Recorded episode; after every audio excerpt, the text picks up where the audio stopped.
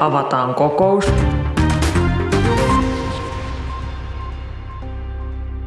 Hei ja tervetuloa eläkekomitean toiseen kokoukseen.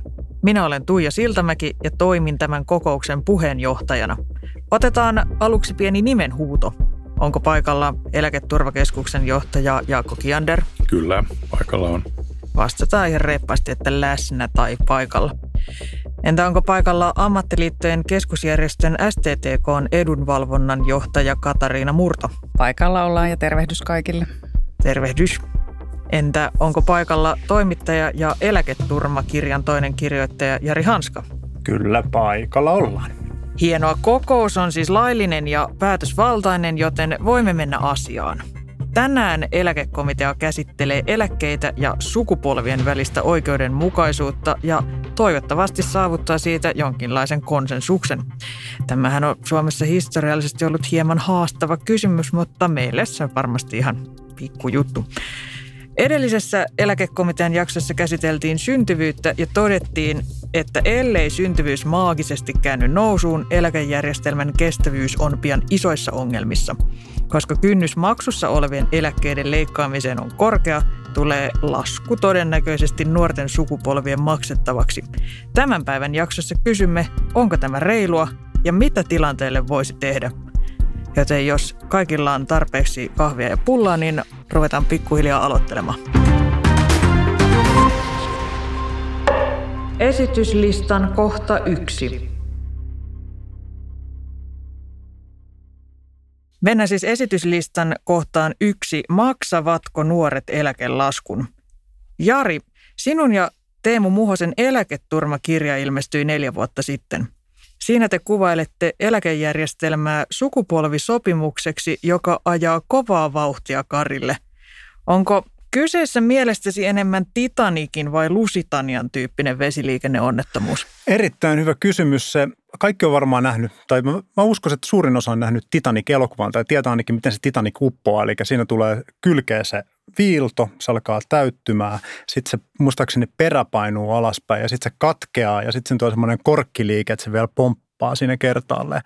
Ja sitten tämä Lusitaniana, niin tota, sehän on siis – ensimmäisen maailmansodan kieppeillä tota, saksalaisen sukellusveneen upottama. Siitäkin löytyy hieno tota, noin, animaatio internetteristä, eli tiedon valtatieltä. Ja mun piti oikein katsoa, että miten se upposi. Ja siis se on, se on paljon tylsempi. Siis on, että siihen tulee kylkeen reikä. Sitten ne yrittää tota, oikasta sitä niin kuin vähän hidastaa sitä sillä, että lähtee kääntämään jyrkästi sitä, sitä alusta. Mutta ei se, ei se paljon auta, se täyttyy hiljalle ja sitten se hitaasti alkaa vaan sukeltaa syvempää syvempää mm. ja sitten se uppoo. Niin kyllä mä luulen, että se on tämä jälkimmäinen, mihin tämä niin kuin suomalainen eläkejärjestelmä niin kuin, tota noin, niin pahimmassa tapauksessa menee. Et, et koska se Titanikin uppominen on jotenkin monivaiheinen ja dramaattinen ja siinä tapahtuu paljon kaikkea. Niin, romanssikin siellä vielä Niin, sekin vielä ja sitten on vielä bändi soittaa. mm. Nyt ei ole bändiä. Ei ole bändiä. Voisitko Jari vielä ilman vesiliikennemetaforia Kyllä. kertoa, että miksi ja miten te olette Teemun kanssa tähän lopputulokseen päätyneet, että eläkejärjestelmän lasku tulee nuorten ihmisten maksettavaksi? Joo, se tulee tota, äh, ihan sitä kautta, katsotaan, että tällä hetkellä kun meillä menee palkoista se neljännes tai palkkasummasta menee noin neljännes eläkkeiden maksamiseen, niin se tulee kuitenkin tulevaisuudessa periaatteessa kaikissa tilanteissa nousemaan. Et, ja se on aika paljon se tota, summa, mikä palkasta menee. Ja meidän pitäisi samaan aikaan pystyä maksaa suurten ikäluokkien ja myös hieman heidän, heitä seuraavia ikäluokkien tota noin, eläkkeitä. Sitten hoitamaan jotenkin nämä kasvava hoivakulu ja sitten meillä tulee vielä tämä ilmastonmuutos tähän. Niin, uusimman eläkebarometrin mukaan 58 prosenttia Y-sukupolven vastaajista oli täysin tai samaa mieltä väitteestä, nuoret joutuvat liiaksi eläkkeiden maksumiehiksi. No mitä te sanotte, Jaakko ja Katariina? Onko tämä onko tämä meidän huoli aivan niin kuin harhaisten mielten tuottama kaunainen ajatus vai löytyykö tälle jotain perustetta? No tota, ei se nyt varmaan ihan harhainen ole, että perusteita jonkun verran löytyy kyllä, mutta tietysti voisi sanoa, että eihän eläkkeet, eläkkeiden maksumieheksi joudu pelkästään nuoret, vaan kaikki joutuu vuoron perään. Mitä sanoo Katariina? Onko huolelle katetta? No en mä ihan näin synkkänä näkisi tätä tulevaisuutta ja tätä tilannetta. Ja pakko niin todeta tuosta, kun viitattiin tuohon eläketurmakirjaan, niin itse mun mielestä se on aivan loistavasti kirjoitettu ja näen sen niin, että se oli tarkoitettu ravistelemaan nyt tätä niin kuin työeläkejärjestelmän tilaa ja avata sitä keskustelua. Mutta mä itse vierastan vähän semmoista niin kuin populistista otetta – kun me tiedetään, että tämä työeläkejärjestelmä on, on tarkoitettukin niin, että me tarkastellaan pitkän aikavälin kestävyyttä. Että meillähän ei tällä hetkellä ole yhtään mitään niin kuin hätää tämän työeläkejärjestelmän kestävyyden kanssa, vaan ne paineet kohdistuu sinne 2050-luvulle ja siitä niin kuin eteenpäin. Mutta se on kyllä myönnettävä ja todettava ihan rehellisesti, että kyllä meillä haasteita on tämän työeläkejärjestelmän kestävyyden kanssa ilman muuta. Ja se liittyy nimenomaan tähän demografiseen kehitykseen. Kyllä mä voin sen sanoa, että, että tota noin, niin... Voitko myös tunnustaa olevasi populisti ja Joo, kertoa, siis... miksi, maalailet, miksi maalailet uhkakuvia ja Jari piru, Ja piruja seinälle. Tota, joo, se on ihan totta. Se, mitä, al, mitä on alkuun kuvassa, se, oli, se on tota tämmöinen niin kuin hyvin pessimistinen näkökulma. Ja mä oon aika paljon käynyt puhumassa sitten esimerkiksi nuorille ja näin poispäin tästä eläkkeestä, niin tota, ihmiset aina kysyy, että saadaanko mitään eläkkeitä. Niin kyllä mun vastaus on ollut aina, että kyllä me saadaan eläkkeitä tulevaisuudessakin. Että eläkejärjestelmä niin kuin se sinänsä ei tule katoamaan mihinkään. Kysymys on vaan sitten siitä, että ja mihin liittyy nimenomaan tämä oikeudenmukaisuuskysymys, että kuinka paljon niistä joudutaan niin kuin tavallaan maksamaan siitä omasta eläketurvasta ja kokeeko ihmiset, että he saavat vastinetta rahoilleen, etenkin kun se vastine on, tulee kuitenkin olemaan ihan niin kuin eri luokkaa kuin tämän päivän tota noin, niin nyt viimeisen 50 vuoden aikana eläkkeelle päässeitä. Puhutaan sitten ihan konkreettisesti rahasta. Eläketurvakeskuksessa on laskettu eläkemaksujen reaalituottoa, eli sitä, minkälaista eläkettä ihminen saa maksujensa vastineeksi – ja nyt se käyrä näyttää siltä, että jos on syntynyt ennen vuotta 1960, tuotto on paljon suurempi, parhaimmillaan ne jopa 8 prosenttia suurilla ikäluokilla. Tällaisiin lukuihin yltävät lähinnä suuret ikäluokat ja 60-luvun jälkeen syntyneille tuotto vakiintuu 2-3 prosentin tienoille. Mistä tämä johtuu ja mitä tästä oikein pitäisi ajatella, Jaakko Kiander? No tämä johtuu siitä, että eläkejärjestelmä perustettiin silloin 60-luvun alussa ja tota, silloin ruvettiin heti maksamaan jonkunlaista eläkettä jo niin kuin niille, jotka jäi siinä vaiheessa eläkkeelle, vaikka tietysti sen aikaiset eläkeläiset eivät olleet tai heidän työnantajansa maksaneet lainkaan mitään eläkemaksuja, eli he sai tavallaan tämän ihan ilmaiseksi tämän etuuden. Ja, ja eläkemaksut oli, oli myös alkuvaiheessa hyvin matalat, ne oli noin 5 prosenttia. Tämä johtuu siitä, että heti kun järjestelmä perustettiin, ei ollut mahdollista, että nostettaisiin eläkemaksu heti silloin – 0-20 prosenttia, vaan muutokset tapahtuu aina, aina asteittain. Ja sitten tässä on tietysti monia muitakin syitä, että elinikähän tässä on, on pidentynyt ja terveys on parantunut matkan varrella, eli nämä vanhemmat ikäluokat, niin tuota, ne on ollut huonommassa kunnossa, ne on jäänyt aikaisemmin eläkkeelle sen takia myös sitten heidän elinjään odotteensa on myös ollut, ollut lyhyempi. Suhteellisesti heidän saamansa tuotto on tosi hyvä tästä, mutta sitten jos katsoo niitä absoluuttisia eläkkeitä, niin ne taas ei ole niin kauhean hyviä, koska mm. sitten nämä palkkatasotkin on aikaisemmin ollut aika vaatimattomia. Mutta siis siihenhän liittyy aika vahva olettamus siitä, että esimerkiksi talous kasvaa, työllisyys on tietyllä tasolla ja näinpä Jaakko hyvin tätä, tätä, että millä tavalla – tämä eläkejärjestelmä, kun 60-luvulla pistettiin kasaan, niin sen pitää muistaa, että ne on ollut tosi kovia talouskasvun vuosia myös, mm. tai vuosikymmeniä. Mm. Et talous on kasvanut tota noin, todella kovalla vauhdilla silloin, ja nyt me ollaan aika mm. pitkässä, siis historiallisen pitkässä, mm. niin kuin lähes, lähellä niin kuin nollakasvun kautta.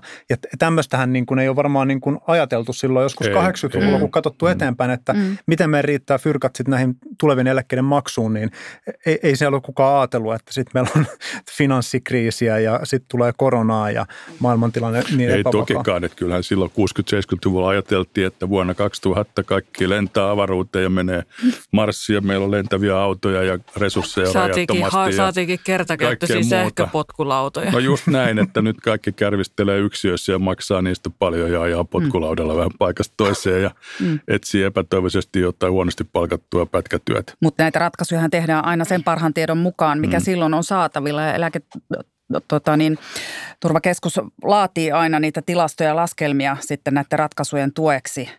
Että se, että kyllähän meillä on, niin kuin, mitä on ETKkin jo tutkinut näitä että mahdollisia syntyvyyden muutoksia, työperäisen maahanmuuton vaikutuksia ja muita, että meillä on kuitenkin välineitä olemassa sille, että miten me sitten turvataan tämä niin kuin järjestelmän kestävyys myös tulevaisuuteen mm. nähden. Eikö tämä kun rahoitus, edessä siitä, että rahoitusvaikeudet on periaatteessa ollut kenen tahansa väestöpyramidin nähneen nähtävissä? No ei. Ei ole kyllä ollut, että jos tuota katsotaan Miten semmoista ne väestöä, ei ole, jos katsoo sitä? Katsotaan vaikka vuoden 2010 väestöennustetta, niin silloinhan meillä oli syntyvyys oli tota noin 1,8 lasta per per nainen Suomessa ja silloisella ennusteella niin meillä näytti, että tämmöinen 24 prosentin maksutaso riittäisi meillä varsin hyvin täältä ikuisuuteen, mutta nyt sen jälkeenhän meillä on sitten tämä lapsiluku onkin pudonnut sieltä 1,8 sinne 1,4, jolloin tämä tota, koko tulevaisuuden rahoitusnäkymä muuttuu tämän, että kun väestöpyramidin ennuste onkin muuttunut – ja se ei ollut kyllä nähtävissä, että musta tämä on tullut ihan out of box tämä syntyvyyden lasku. Tosin se on tapahtunut kaikissa muissakin maissa, että, mutta ei kukaan tiedä, että mistä se johtuu, että miksi se tuli kaikkiin länsimaihin samanaikaisesti. No se voi olla, että se johtuu tästä finanssikriisistä, joka on mullistanut koko maailman kyllä. Joo, ja Suomessa se syntyvyyden lasku nimenomaan on kuitenkin ja se on vielä jyr, po- poikkeuksellisen, joo, poikkeuksellisen just niin näin. Ja, tuota, ja, ja nimenomaan silloin, kun tavallaan tarkastellaan työeläkejärjestelmää, niin me ei voida tarkastella pelkästään sitä järjestelmää. Meidän täytyy tarkastella niin kuin taloutta ja työllisyyttä ja työmarkkinoita ylipäätänsä. Ja esimerkiksi tämän syntyvyyden syiden selvittäminen, niin, niin kyllähän me niin kuin peilataan sitä myös siihen työelämän laatuun ja tilanteeseen, että minkälaisia työsuhteita esimerkiksi nuorehkot naiset saa. Et meidän täytyy tarkastella niin kuin monia ratkaisuja tässä samassa yhteydessä, kun me katsotaan työeläkejärjestelmää ja sen rahoitusta. Ja otetaan tässä vaiheessa vähän lisää viinereitä. Esityslistan kohta kaksi. Siirrymme esityslistalla kohtaan kaksi, jossa alamme etsiä ratkaisuja ja kysytään, kuinka luodaan nykyistä parempi järjestelmä mitä nykyisille ongelmille voisi tehdä. Jari, te kirjoitatte eläketurmassa, että vuonna 2017 annettu eläkelupaus oli oikeastaan yhtä tyhjän kanssa, eikä tosiaankaan käynyt niin kuin Lauri Lyly lupasi, että nuoret saivat eläkelupauksen, joka kestää pitkälle tulevaisuuteen. Miten te edes kehtaatte väittää tällaista, kun nyt pitäisi rakentaa sukupolvien välistä ystävyyttä, yhteistyötä ja avunantoa? No, no valitettavasti vaikuttaa sitä faktat ei menneet tota noin, niin yhteen tämän kanssa. Tota, kun se, mikä tavallaan myytiin meille, että nyt niin kuin kaikkien eläkkeet parani tässä, niin se liittyy se, että jo eläkkeet paranee, mikäli tehdään niin kuin pidempiä työuria. Et siinä oli tällainen, että et mm. Vähän sama, että sun, hei, sä, sun, saat just palkan korotuksen, mutta sun tarvii olla kaksi tuntia päivässä pidempään töissä.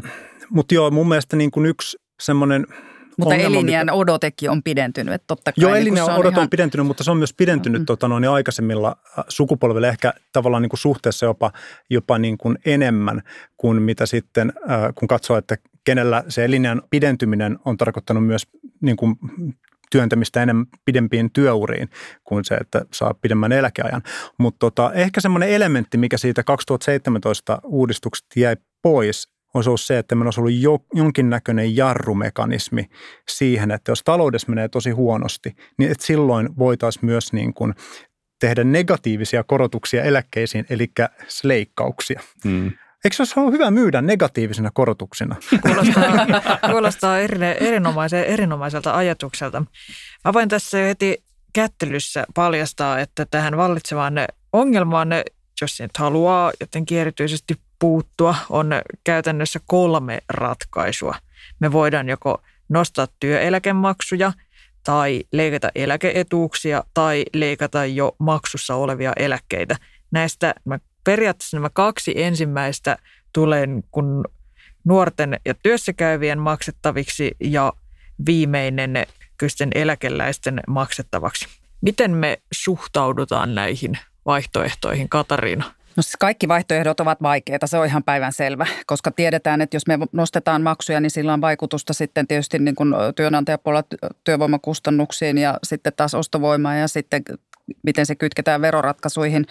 Mutta sitten tähän niin kuin eläke, eläkeetuuksiin puuttuminen, niin se on kyllä vielä hankalampia, varsinkin maksussa oleviin eläkkeisiin, mutta myöskin tuleviin, koska meillä on tämä omaisuuden suoja, perustuslakiin liittyvä omaisuuden suoja ja tietyt perusfundamentit työeläkejärjestelmässä, jota itse pidän niin kuin todella tärkeinä nimenomaan tämän luottamuksenkin kannalta, että niitä ei lähdettäisi romuttamaan. Eli luotetaan siihen koskemattomuuteen ja ansaintaperusteiseen eläke, eläkkeen tasoon, tasoon. Mutta että jos puhutaan näistä automaattisista vakauttajista, vähän mihin niin kuin Jarikin nostit esille, että olisi, olisi tämmöisiä niin kuin taloudellisiin suhdanteisiin liittyviä leikkureita, niin no maksut on tietysti yksi, mutta että, että tuleeko sitten jossain vaiheessa esimerkiksi tämä indeksikeskustelu? Mennään automaattisiin vakauttajiin hieman, hieman myöhemmin vielä, mutta katsotaan tässä välissä, että mitä kansa on tästä sanonut koska, kansan, koska haluamme olla tässä ohjelmassa vahvasti kansan pulssilla. Kansan äänilinja siis eläkebarometrissa, että paras keino korjata tilannetta olisi nostaa eläkemaksuja. Mutta jos tämän päätöksen vaikeutta lähtee purkamaan, niin sehän on sitten se, että se maksutaso on kuitenkin nyt jo aika korkea, 24,4 prosenttia palkasta. Ja mitä tapahtuu, jos tätä nostetaan entisestään? No totta, joo, tämähän on vaikea toteuttaa tämä maksujen korotus. Mä ymmärrän tämän kansalaismielipiteen kyllä, että tota, ihmisistä on inhottavaa ajatella, että heidän etuuksia leikataan ja silloin useimmat on sitä mieltä, että nostetaan sitten mieluummin maksuja, kun lähdetään leikkaamaan niitä Leikataan joltain muulta mieluummin. Niin, no mä en tiedä, maksujen nostaminen ei välttämättä ole välttämättä leikkaus, koska tota, siinä oikeasti ei puhuta hirveän dramaattisista muutoksista, että, että siinä on ehkä keskustelussa monilla on käsitys, että maksujen korotustarve on jotenkin suunnattoman suuria, että täysin, se täysin ylivoimainen. No se riippuu siitä, että milloin se tehdään. Jos sitä lykätään tuonnemmaksi, niin se nousee suuremmaksi, mutta jos me nyt heti nostettaisiin maksu ikään kuin kestävälle tasolle, niin tota, silloin puhutaan tämmöisestä jostain muutamasta prosenttiyksiköstä, joka ei niin kuin tässä historiallisessa kuvassa ole kauhean suuri. Että meillähän on järjestelmä ollut tässä 60 vuotta pystyssä ja ja tota, siinä aikana maksutaso on noussut 20 prosenttiyksikköä 60 vuoden aikana. Mutta tämä on silti vaikea päätös, koska työnantajapuoli ei halua omaan maksunsa mitään korotusta. Sitten yksi vaihtoehto tietysti olisi, että nostettaisiin sitä palkansaajien maksua, jos sillä puolella on sitten iso halukkuus. Mutta sekään ei Tuo oli vaarallinen lausahdus. Sekään ei ole välttämättä niin kuin palkansaajien puolelle nyt taas pidetään, nyt ajatus. pidetään turva etäisyydet täällä studiossa ja kaikki, tota, koronan ja muista syistä.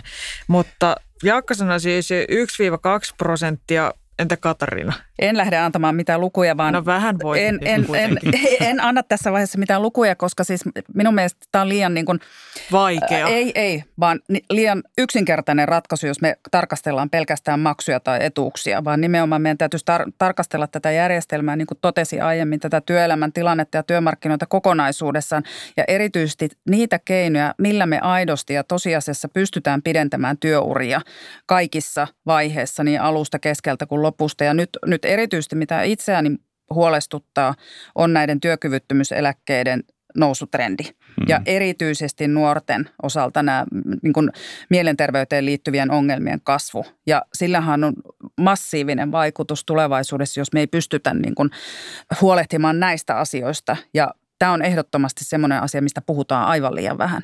Mä epäilen, että Jari Hanska haluaisi tehdä jonkinlaisen negatiivisen korotuksen näihin Millaisia Neg- prosentteja niin. olet luonnostellut? No, olisihan se hienoa, jos se nyt saataisiin edes lukittua tähän niin kuin nykyiseen tasoon, mikä oli silloin se edellisen eläkeuudistuksen niin kuin tavoite tavallaan.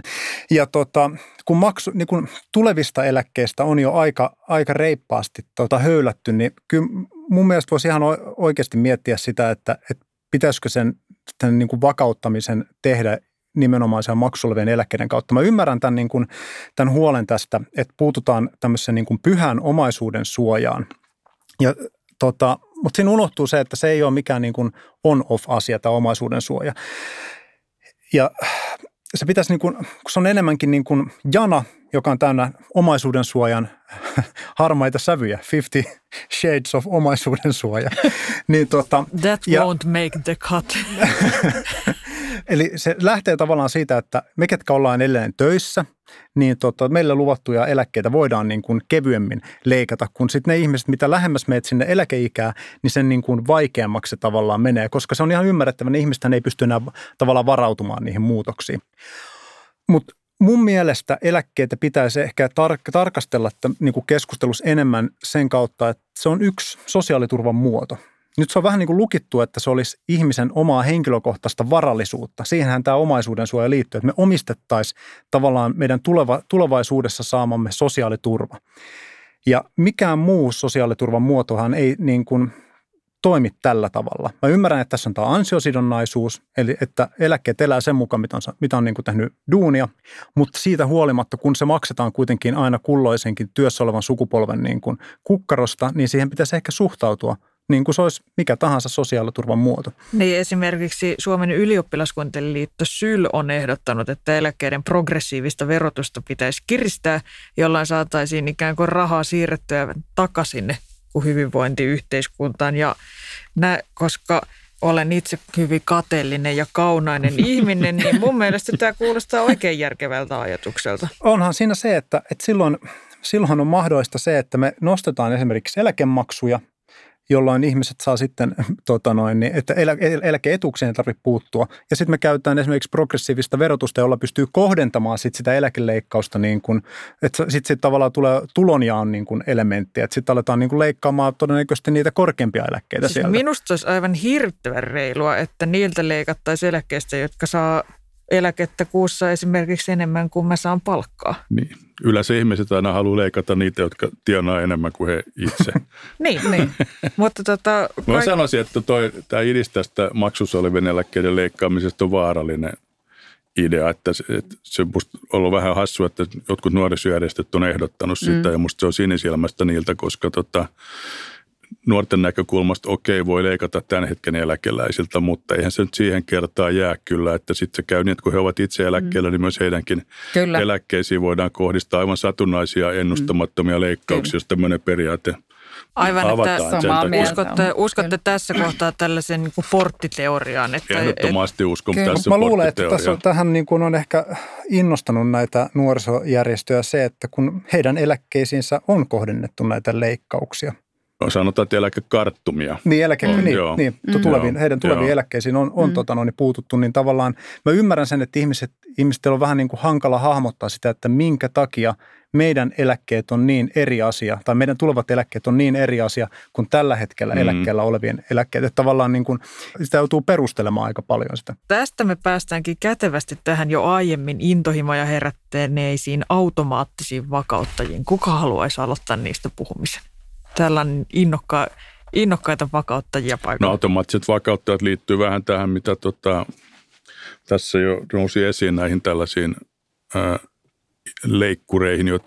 Niiden idea on se, että, se, että semmoinen automaattinen sopeuttava pelisääntö, jolloin ei tehtäisi tämmöisiä mielivaltaisia eläkeleikkauksia, vaan tota, olisi joku laskusääntö, joka vaikuttaisi siihen, että luultavasti siihen eläkkeen korotusprosenttiin, eli siihen indeksisääntöön, jolla pyrittäisiin sitten tasapainottamaan sitä eläkejärjestelmän rahoitusta. Ja tämmöisiä on aika monissa maissa, muun muassa Ruotsissa on tämmöinen, mutta siinähän on kyllä semmoinen ikävä puoli siinä Ruotsin hommassa, että se indeksikorotus voi olla negatiivinen ja se voi olla aika suuri se negatiivinen indeksikorotus, jolloin eläkkeitä kyllä silloin leikataan ja näin on, näin on Ruotsissa käynyt muutaman kerran. Mm. Onko tässä automaattisessa sopeuttavassa pelisäännössä muita hyviä puolia kuin, että se olisi aivan äärimmäisen hyvä bändin nimi? No se, en tiedä kuinka hyvä bändin nimi se on, mutta se, to, se toki olisi niin kuin loisi se, poistaisi tämän epävarmuuden tästä eläkemaksuasiasta, että se on tapa niin kuin vakauttaa se eläkemaksu taso uskottavasti, jos halutaan priorisoida sitä vakaata maksua. Mutta se kääntöpuolihan sitten on se, että se eläkkeiden taso sitten pitkällä aikavälillä on taas vastaavasti paljon epävarmempi kuin se tällä hetkellä on. Mm. Miltä tämä Katarina ja Jari teistä kuulostaa? No ihan juuri näin, näin on, kun Jaakko tässä totesi. Ja kyllähän niin kuin voidaan ajatella niin, että, että myöskin työeläkemaksu on tietynlainen vakauttaja, josta sovitaan aina tietyiksi ajoiksi kerrallaan. Ja sitten esimerkiksi tämä elinaikakerroin, joka vaikuttaa sitten toki myös niin, tähän. Niin, se on meidän, meidän ainoa vähän vastaava kuin vakauttaja? Joo, se on meillä. Kyllä, joo. joo. Joo, että et, meillä on jo käytössä näitä elementtejä. Nyt järjestelmä on ihan toimiva näin. Aivan. Mun mielestä se on, se on jotenkin hassu ajatus se, että koska siinä on kyse niin kuin riskin hajauttamisesta siinä, että otettaisiin tämmöinen, tota, se on vaikka eläkejarruksi sitä, niin tota, siinä hajautettaisiin riskiä sukupolvien välillä, koska kyllähän tällä hetkellä niin kuin, tämä niin kuin työikäinen sukupolvi ja sitten heitä nuoremmat, niin kyllähän joutuu niin kuin kantamaan aika monia niin kuin yhteiskunnan riskejä. Mä mietin vaan sitä, että onko jokin erityinen syy, minkä takia henkilö siitä päivästä lähtien, kun hän ilmoittautuu, että hän on eläkkeellä tai hän on saavuttanut eläkeijän, niin että hän, hänet tavallaan voidaan niin kuin siirtää semmoiseen tavallaan tämän tyyppisistä yhteiskuntaa ja koko taloutta koskevista riskeistä niin kuin aika isolta osin sivuun. Tämä on ihan hyvä pointsi näinkin, mutta tota, mä oon itse vähän sitä mieltä, että se niin kuin eläkeläisten riskinkantokyky ei kuitenkaan ihan valtavan hyvä ole. Että heillä toki on sitä asuntovarallisuutta ja näin, mutta, mutta nytkin jo tässä eläkeläisen urassa on aika paljon riskejä, jos ihminen joutuu ajattelemaan, että hän on vaikka 30 vuotta mm. eläkkeellä ja hän nyt suurin piirtein tietää, mikä se eläke on sitten sen 30 vuoden ajan. Mutta 30 vuoden aikana on tosi vaikea tietää, mitä vaikka ne kiinteistön kulut menee. Ja nyt niihinkin liittyy paljon epävarmuutta ja ihmiset reagoi siihen nyt jo aika lailla ylimääräisellä säästämisellä. Sitten jos me tuotaisiin siihen, että se eläketulokin olisi sitten epävarma, että se voisi heilua vaikka 10-20 prosenttia johonkin suuntaan, niin tota, sehän tarkoittaa, että silloin ainakin tämmöinen rationaalinen ihminen niin varautuu siihenkin lisäsäästämisellä. Eli tämä loisi lisää tämmöistä säästämispainetta. Mm. Enkä tiedä, onko se hyvä, koska maailmantalous oikeastaan potee jo nyt sitä, että kaikki säästää liikaa, kun kaikki on niin epävarmaa. Mä aion henkilökohtaisesti ruveta ratkomaan tätä eläkejärjestelmään liittyvää epävarmuutta aloittamalla Instagram-tilisseni sisältöyhteistyöt Absolute Vodkan ja Lucky Strikein kanssa, että mun eläkkeellä oloaika lyhenee luontevasti sieltä loppupäästä. Kuuntelet eläkekomitean kokousta. Esityslistan kohta kolme. Mutta nyt meidän täytyy siirtyä asialistan kohtaan kolme, joka on rahastot. Ja käymme sen, käymme sen tiivisti, vaikka tämä varmasti monenlaisia intohimoja herättää. Itsekin harvemmin pystynöisin täysin nukkumaan, kun rahastot pyörii mielessä. Joka tapauksessa Suomessa meillä on käytössä niin sanottu osittain rahastoiva järjestelmä, eli kerätöistä työeläkemaksuista rahastoidaan ja sijoitetaan noin neljännes. Tätä toimintaa hoitavat eläkesijoitusyhtiöt, joihin kuuluvat esimerkiksi Ilmarinen, Elo ja Varma. Millä ehdoilla, Jaakko, meidän eläkerahoja sijoitetaan? Kuinka paljon riskejä niiden kanssa voi ja pitää ottaa? No tämä on semmoinen kysymys, jonka vastaus on vähän vaihdellut tässä ajassa, että silloin kun eläkejärjestelmää perustettiin, niin oletu, ajatus oli, että ei oteta riskiä juuri lainkaan, että pannaan noihin niin sanotusti korkoinstrumentteihin kaikki, mutta tässä on aikaa myöten tämä riskinotto on sitten lisääntynyt ja sitä koskevat säädökset on, on liberalisoitunut. Ja tällä hetkellä tilanne on se, että eläkeyhtiöt voi ehkä noin 50 prosenttia rahasta laittaa erilaisiin osaketyyppisiin sijoituksiin, joissa sitä riskiä on enemmän. Ja tota, jos tämä nyt menisi niin kuin toivottaa, niin tämähän on tämmöinen sukupolvien välisiä eroja tasottava systeemi. Eli kuitenkin tässä takavuosikymmeninä näitä rahoja on jonkun verran saatu säästöön – ja nyt sitten tämän säästöpotin avulla, niin sitten voidaan tulevaisuudessa parikymmentä prosenttia eläkemenosta rahoittaa sitten mm. näillä sijoitustuotoilla. Että ilman tätä rahastoa, niin sitten se eläke, eläkemaksujen nostopaine olisi tietysti vielä mm. Paljon suurempi. Mutta toki tässäkin on sitten huolensa, että mistä me tiedetään, että mitkä ne sijoitustuotot on tulevaisuudessa. Ja sehän on mm. sitten tämä murhe tässä, mitä pitää kantaa. Luotatko sinne rahastoihin, Jari Hanska? Tota, joo, ilman, ilman niitä. Niin Kuin kyllä, vuoreen. Kyllä, kyllä. Mun mielestä se, mitä siellä, siellä niin kuin rahastopuolella on tämmöinen niin kuin erikoinen ilmiö on se, että kun me ollaan muuten tämmöisessä niin kuin markkinataloudessa, mutta sitten se on kyllä, kun ne eläkeyhtiöthän siis myy tuotetta, joka on kullakin eläkeyhtiöllä aivan sama. Se hinta on aivan sama, sen sisältö on aivan sama. Ja se, mikä siinä niin kuin vaihtelee, on se, että kuinka nopeasti siellä vastataan puhelimeen ja minkälaisia sitten tota, asiakashyvityksiä pystytään maksamaan, että jos sijoitustoiminta on mennyt hyvin. Mutta sitten kun sitä sijoitustoimintaa on niin kuin varmasti ihan niin kuin aiheesta sitä on säädelty tosi paljon. Ne on aika tiukat ne säännöt, että mihin niin kuin instrumentteihin saa sijoittaa. Ja sitten kun katsoo eläkeyhtiöitä, niin on aika, tavallaan aika yhdenmukaisia sitten se niin kuin eläkeyhtiöiden toiminta. Niin yksi tämmöinen, tämä Suomen eläkejärjestelmässä tehtiin tämmöistä kansainvälistä arviota, niin oli, että pitäisikö esimerkiksi yksityisellä sektorilla olla yksi yksittäinen eläkeyhtiö, joka, jossa olisi kaikki rahat rahastoituna. Mä Jos... ymmärrän, että siihen liittyy siis se huoli, että tota, sitten yhtäkkiä se kansallistetaan, kun se on vain yhdessä yhtiössä. Niin etenkin, ja jos se annetaan tuollaisten eläkekommunistien käsiin. niin, etenkin, etenkin. Vaatisiko tämä enemmän rahoitusmallin nojaavaan malliin siirtyminen eläkemaksujen nostamista?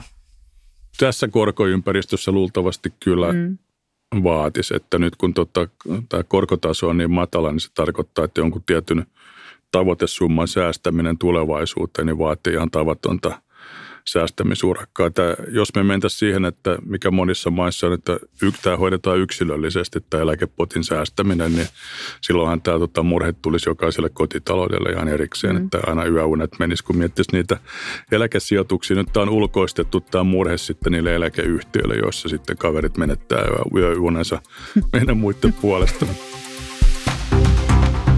Onko tässä vaiheessa vielä lisää puheenvuoroja? muut esille tulevat asiat. Valitettavasti, hyvät komitean jäsenet, meidän aikamme on tällä kertaa täysi. Mutta ennen kuin, ennen kuin tota aivan virallisesti lopetamme, otamme lyhyet äänestykset. Esitän kolme väitettä ja te sitten kertoa, kannatatteko niitä vai haluatteko jättää niistä eriävän mielipiteen. Viime kokouksessa yhtenäinen näkemys muodostui ainoastaan siitä, että työllisyyttä pitäisi kasvattaa, eli meno on kuin kaikkien suomalaisten puolueiden vaalikampanjatiimeissä, eli rima on tosi matalalla. Väite yksi. Eläke on Suomessa liian pyhä. Nyt maksettavien eläkkeiden ei pitäisi olla omaisuuden suojan piirissä. Otetaan kierros. Jari, Äh, eli hetki, jos mä vastaan kyllä, niin silloin mä olen sitä mieltä, että ei pitäisi olla. Että eläke on Suomessa joo. liian pyhä. joo, joo, kyllä, kyllä. Mä olen tätä mieltä. Jaako. Ja mä olen eri mieltä. Eri mieltä. Ei syntynyt konsensusta. Entä väite kaksi? Eläkejärjestelmän vinouma johtuu 60-luvulla tehdyistä virheistä maksun määrässä, eikä sille enää voi mitään. Jari? Äh, eri mieltä. Jaakko? Ei ole tehty virheitä. Joo, en, en myönnä myöskään minä, että se on, ratkaisut on tehty sillä tiedolla, kun silloin on ollut mahdollista tehdä. Eli siitä pääsimme yksimielisyyteen, että minkäänlaisia virheitä ei ole tehty. Joo, tärkeintä elämässä on, että ei tee lainkaan mm. virheitä. Väite kolme.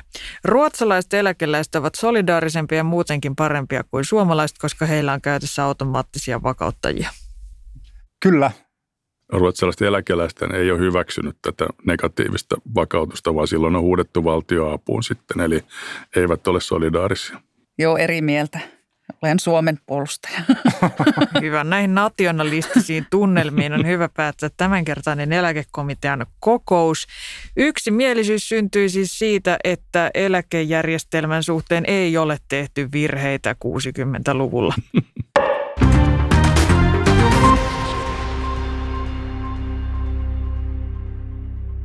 Aivan viimeiseksi lopuksi jaan jo perinteeksi muodostuneen Teivo Pentikäisen, joka on työeläkejärjestelmän isä sivistymättömille kuulijoille tiedoksi kiertopalkinnon jollekin kokouksen osallistujalle. Ja tällä kertaa minä haluaisin lahjoittaa sen sinulle, Katariina, ansioistasi tässä keskustelussa. Vai, lämmin kiitos työllisyyden puolustamisesta. Kiitos paljon. Olisiko sinulla jotakin henkilökohtaista muistoa työeläkejärjestelmästä, jonka haluaisit jakaa? No näin äkkiseltä, niin paljonkin. Mutta voin tässä lopuksi todeta, että oma lapseni, joka on nyt tällä hetkellä 18 vuotta, niin tässä yksi päivä totesi, että näinköhän minä pääsen koskaan eläkkeelle.